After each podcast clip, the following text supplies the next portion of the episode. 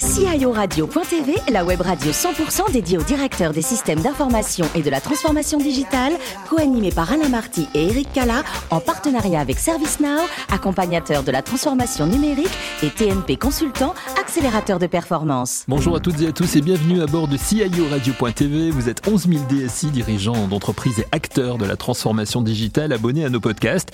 Merci d'être toujours plus nombreux à nous écouter chaque semaine. Vous pouvez réagir sur nos réseaux sociaux et notre compte Twitter, CIO Radio-du-Bas TV.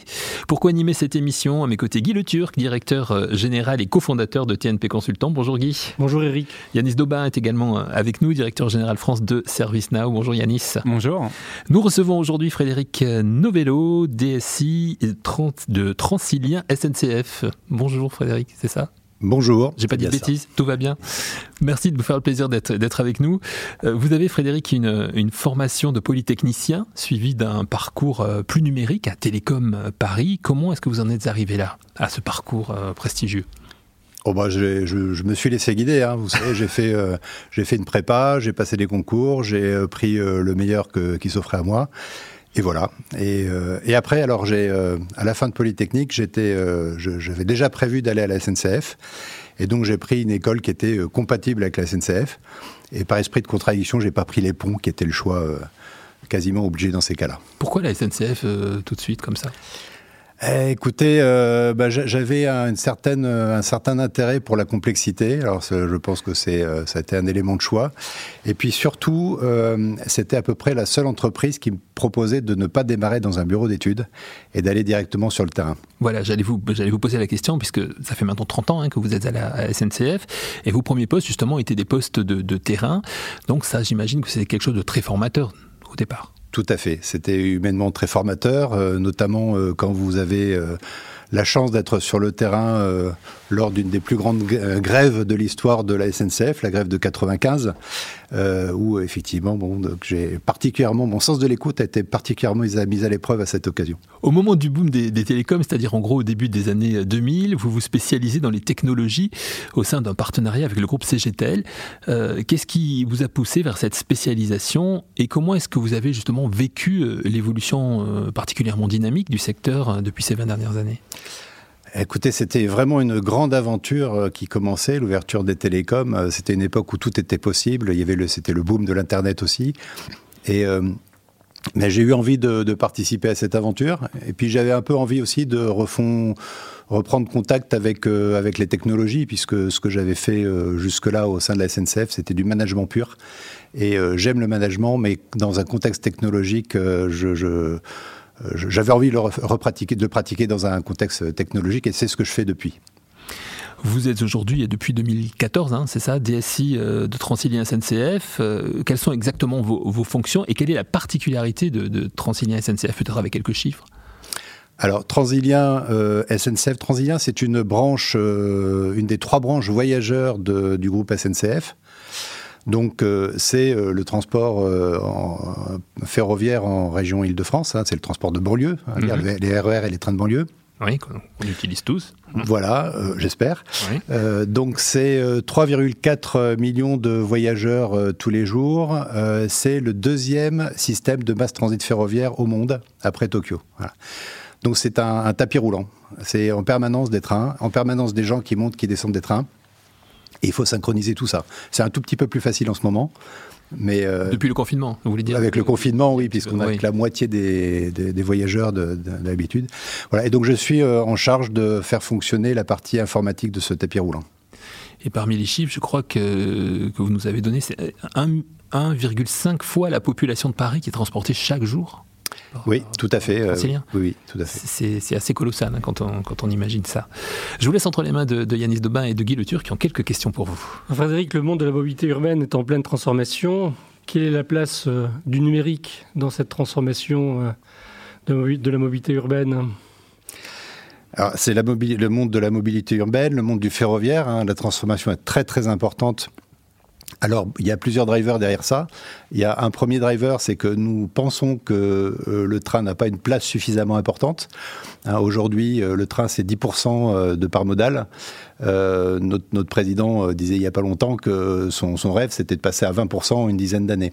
Voilà, donc on a une ambition de développement très très forte. Alors, on a une ambition de développement, mais tout ça dans un environnement qui est extrêmement contraint, avec en particulier l'arrivée de la concurrence. Euh, qui est quelque chose qui nous challenge beaucoup, qui nous oblige, euh, à sortir du cadre. Euh, et on est en plein dedans. Hein. Là actuellement, je, suis en train. demain, j'ai une réunion avec l'autorité organisatrice qui, avec qui nous avons notre contrat de transport en Ile-de-France. Euh, Île-de-France Mobilité, pour voir dans quelles conditions on peut aider nos concurrents à venir nous prendre des parts de marché. Voilà. Donc euh, énormément de, énormément de, de transformations, euh, à la fois pour soutenir le développement du ferroviaire et aussi pour accompagner euh, la transformation du monde de la mobilité, avec des drivers aussi externes. Hein. Il y a en particulier le driver législatif et la loi d'orientation des mobilités qui, a un impact très très fort sur le numérique puisqu'il il, il, institue le rôle des autorités organisatrices des régions euh, comme pilote de la transformation numérique. Face à cela, quelles sont les grandes transformations de, ta propre DSI que tu as entrepris? Euh, bah face à ça, déjà, il faut des SI toujours plus euh, solides et toujours plus flexibles, capables de. C'est pas, pas un scoop. Tout le monde, tous les, tous les DSI sont confrontés à cela. c'est vrai pour moi aussi. Euh, donc on a effectivement besoin euh, d'être au, service du métier transilien pour euh, toujours plus de robustesse. Ça s'illustre à travers trois, trois grandes chaînes. J'ai trois grandes chaînes SI à gérer. la chaîne de la production ferroviaire, construire les roulements, surveiller la circulation des trains, gérer les incidents en temps réel. Euh, il, faut savoir, il y a un chiffre qui est intéressant à avoir en tête, c'est que euh, on, espère que notre trafic augmente, mais 1% euh, d'augmentation euh, de trafic en Ile-de-France, compté en nombre de voyageurs, c'est une perte de, de, de ponctualité de 0,2 points. Et donc ça, pour que ça fonctionne, il faut être en permanence capable de gérer les incidents, de gérer les problèmes. Donc c'est la production ferroviaire. Le deuxième sujet, c'est euh, l'information des voyageurs. Donc l'information des voyageurs s'appuie sur des systèmes temps réel. Hein. Il y a une bonne partie de cette information qui est produite euh, de façon euh, automatique. Euh, il y a aussi tout ce qui est diffusé en termes de messages sur les différents médias, donc en gare, dans les trains et les médias digitaux. Voilà. Et le troisième point, c'est la distribution, la troisième chaîne de, distribution. Donc sur toutes ces chaînes, il faut être il faut s'assurer de leur, leur, robustesse, de l'améliorer en permanence. Euh, et, euh, et, pour cela, et, tout cela tout en gardant la flexibilité pour faire face aux nouveaux besoins. Ça veut dire, euh, les, après, c'est les recettes classiques qu'on va trouver dans les DSI. C'est des systèmes qui soient au DSI qui soient plus modulaires, plus interopérables. C'est pour moi-même qui suis un DSI de branche de savoir bien m'appuyer sur les ressources du groupe. Euh, et euh, c'est euh, et c'est également alors de plus en plus maintenant recours à, au DevOps, à l'agilité à l'échelle, qui nous permettent de continuer à délivrer des, des projets dans un contexte tendu. C'est un challenge permanent tout ça, hein, parce que malgré tout, on fait de l'agilité à l'échelle, donc l'agilité à l'échelle, c'est plein d'équipes qui vont développer en permanence et qu'on va essayer de synchroniser. Mais c'est aussi des rendez-vous à tenir. On a des lignes à ouvrir. On a la ligne EOL, qui, euh, l'extension d'EOL qui va être ouverte en 2023, puis une deuxième phase en 2025-2026. Euh, on a, euh, on a nos, appels d'offres à préparer puisqu'on va être candidat à notre, à notre propre concurrence. Donc on a des rendez-vous et malgré tout, il faut gérer tout ça en agilité et en flexibilité. Alors qu'attends-tu de tes collaborateurs? Quel est pour toi un peu le, le rôle modèle de, tes collaborateurs oui. Alors mes, collaborateurs, ce que j'attends d'eux, j'attends beaucoup de mes collaborateurs, mais j'attends aussi beaucoup euh, de l'ensemble des collaborateurs de Transilien. Euh, parce que je considère que le, le système d'information est une vraie fonction d'entreprise, comme les RH. Et donc le DRH n'attend pas seulement euh, de la part de ses collaborateurs de la DRH. Donc de mes, des miens, ce que j'attends, bah, ce que j'attends, c'est qu'ils comprennent le métier, c'est qu'ils euh, soient en permanence en train d'enrichir leur compréhension des métiers de transilien. de savoir comment fonctionne un centre opérationnel. Donc moi je leur dis allez voir, allez sur le terrain. C'est pas facile parce qu'il se trouve que mes collaborateurs sont beaucoup basés à Nantes et à Lyon, accessoirement. Mais malgré tout je leur dis allez voir euh, les centres opérationnels, allez dans les postes d'information voyageurs, allez dans les gares. Euh, donc c'est fondamental. Euh, de, la part du reste de Transilien, j'attends qu'ils comprennent les technologies. et ça c'est quelque chose qui est maintenant est incontournable. Autrefois, on s'en tirait avec euh, le, cycle en V, avec des, chaînes de spécification. Euh, voilà, on, connaît, hein, euh, je ne vais pas entrer dans, les détails. maintenant, ça marche plus. Il faut que les, il faut que les métiers et les, et les SI coopèrent. Et ça, ça, ça nécessite en permanence de savoir sortir de son cadre habituel.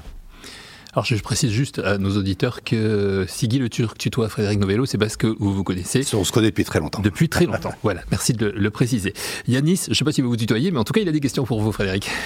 On, parle de euh, nouveau monde, euh, d'un monde professionnel plus hybride. Est-ce que c'est une menace ou une opportunité pour un groupe qui transporte 3 euh, millions de voyageurs quotidiennement? Bah, L'hybridité, c'est un peu l'univers le, dans lequel euh, je vis. Euh, alors, bon, alors il y a le, monde de l'informatique, le monde des technologies, où effectivement maintenant il faut euh, allier de plus en plus plein, de briques extrêmement variées et, savoir en changer régulièrement également. Euh, mais c'est aussi le, monde du transport public. Hein. Le transport public est, maintenant devenu par nature multimodal. Hein. Donc c'est, euh, vous prenez le tram, mais aussi vous prenez euh, vous prenez euh, le métro, vous pouvez prendre éventuellement du, des, VTC, mais je vous le déconseille. Euh, sinon, vous pouvez aussi marcher à pied et faire du vélo. donc, et, on voit que, que maintenant, il faut qu'on soit capable d'accompagner les, les, citoyens dans, dans cette multimodalité. Donc, l'hybridité, je dirais que c'est mon métier. Et par ailleurs, comme je, je disais, avec ce changement de paysage, hein, le, paysage du transport public euh, évolue avec beaucoup plus de poids donné, euh, beaucoup plus de voix données au territoire. Euh, donc du coup, l'informatique sort de l'entreprise. On est, on, est une brique d'un système qui nous dépasse largement. Et donc, il faut être en mesure de coopérer à ce système tout en défendant nos intérêts le, monde de la mobilité est souvent euh, mis en avant pour euh, l'innovation, pour les grands partenariats technologiques qui existent. On voit beaucoup d'acteurs, hein, vous venez d'en citer, qui, euh, qui émergent. Quelle place finalement pour les startups dans un monde transilien? Ah, alors j'avoue que j'ai une assez faible expérience des startups. J'ai une assez faible expérience des startups. je, suis plutôt dans la logique où je, je, voudrais que à l'intérieur de Transilia, on soit capable de se comporter euh, comme des startups. Moi, ce que j'aimerais, c'est une autre réponse à, la question qu'est-ce que j'attends de mes collaborateurs? J'aimerais que mes collaborateurs se, se, comportent de façon autonome, euh, comme s'ils étaient des startups. Euh, L'expérience des startups externes, malheureusement, les quelques expériences que j'ai eues n'ont pas été très concluantes parce qu'elles ont un problème. Les startups, c'est qu'elles pivotent. Et donc, quand vous commencez à monter euh, avec eux quelque chose d'intéressant qui commence à marcher, elles décident que c'est pas euh, pas leur, euh, leur stratégie. Elles décident de changer d'objet. Donc, donc voilà, je voilà, voilà ma réponse. Euh, partenariat euh, start-up, euh, bah, je, demande encore, je demande encore à voir. Mais je sais que c'est une, aussi un moyen de sortir du cadre que de travailler avec des start-up. Et justement, pour favoriser ce, cet esprit start-up au sein de, votre organisation, est-ce qu'il y a une ou deux bonnes pratiques, un ou deux exemples que vous pouvez partager avec les 11 000 CIO qui nous, qui nous écoutent d'un point de vue organisationnel, management, etc. Mmh. Oui. Moi, j'ai fait classique. je me suis basé sur l'agilité. Euh, ce qui est euh, un combat permanent que je mène depuis, euh, depuis plus de six ans. C'est un combat permanent parce que pas, c'était pas quelque chose d'ancré. donc c'est en plus la mise en œuvre de l'agilité quelque chose qu'il faut le faire, qu'il faut faire en relation avec nos sous-traitants, avec qui nous avons des contrats, avec qui là aussi ce n'est pas forcément très facile hein, de, mettre, en, de mettre en place les, les ces, euh, les méthodologies, ou, et même sans aller jusqu'à la méthode, euh, l'état d'esprit. Donc euh, bon, c'est plutôt plutôt ça la bonne pratique que je que je recommande et surtout qui la, la, conduire avec beaucoup de persévérance et de suite dans les idées. Ça commence à bien prendre là. Ça commence à bien prendre. On a déployé Safe cette année au sein de au sein de. Frédéric, vous, vous aimez les voyages, hein, et même au-delà du, du, transilien. Si je vous demande spontanément quel est votre plus beau souvenir de, voyage? Je vais répondre Cambodge. Pour quelle raison? Ah, J'étais émerveillé par le Cambodge. J'étais émerveillé. Euh, euh, donc c'était un émerveillement pour les yeux et puis émotionnellement aussi, euh, c'est d'être confronté à, au peuple cambodgien qui m'a vraiment, enfin que j'ai trouvé assez bouleversant. Il y a une, et une expérience de ce peuple qui est, euh, qui est un peuple qui est, qui est d'une grande gentillesse et, euh, et, on sait ce qu'ils ont connu hein, dans les années 70 et, euh, mm. et de, de, de, voir comment, à quel point ils avaient pu intégrer cette expérience et, et, en faire plus, et en tirer plus de résilience, ça m'a vraiment beaucoup touché. Peut-être vous y retournerez euh, pour le plaisir. J'espère, j'espère. Quand, quand, ce sera possible. Quand ce sera possible, évidemment. Euh, vous aimez lire aussi. Quel livre vous conseillerez aux, passagers du, du, RER e qui ont quelques trajets un petit peu longs à, faire Ah bah, alors, moi, je me suis régalé avec euh, Pierre Lemaître. Oui. Qui, qui, est connu, hein, puisqu'il a été, il a été pris Goncourt. au revoir là-haut. au revoir là-haut, voilà. Et les, et, les, deux autres qui ont suivi. Alors oui, je, je le connais, je l'ai connu avant, avant qu'il publie, avant qu'il soit, qu'il soit Goncourt. Mmh donc notamment avec la, trilogie euh, du, commissaire Verhoeven. Euh, qui, est, euh, un suspense insoutenable avec plusieurs rebondissements par, par roman. Donc je ne me rappelle plus exactement les titres. Il y en a qui s'appelle Alex en particulier, qui est, euh, qui est assez. Et, ça, dans, le, dans le train, ça se lit parfaitement, ça se lit très bien. Il faut juste faire attention à pas, à pas louper son arrêt. J'allais vous dire, parce qu'il y a toujours euh, des fins de chapitre chez Pierre Lemaître qui donnent envie de continuer.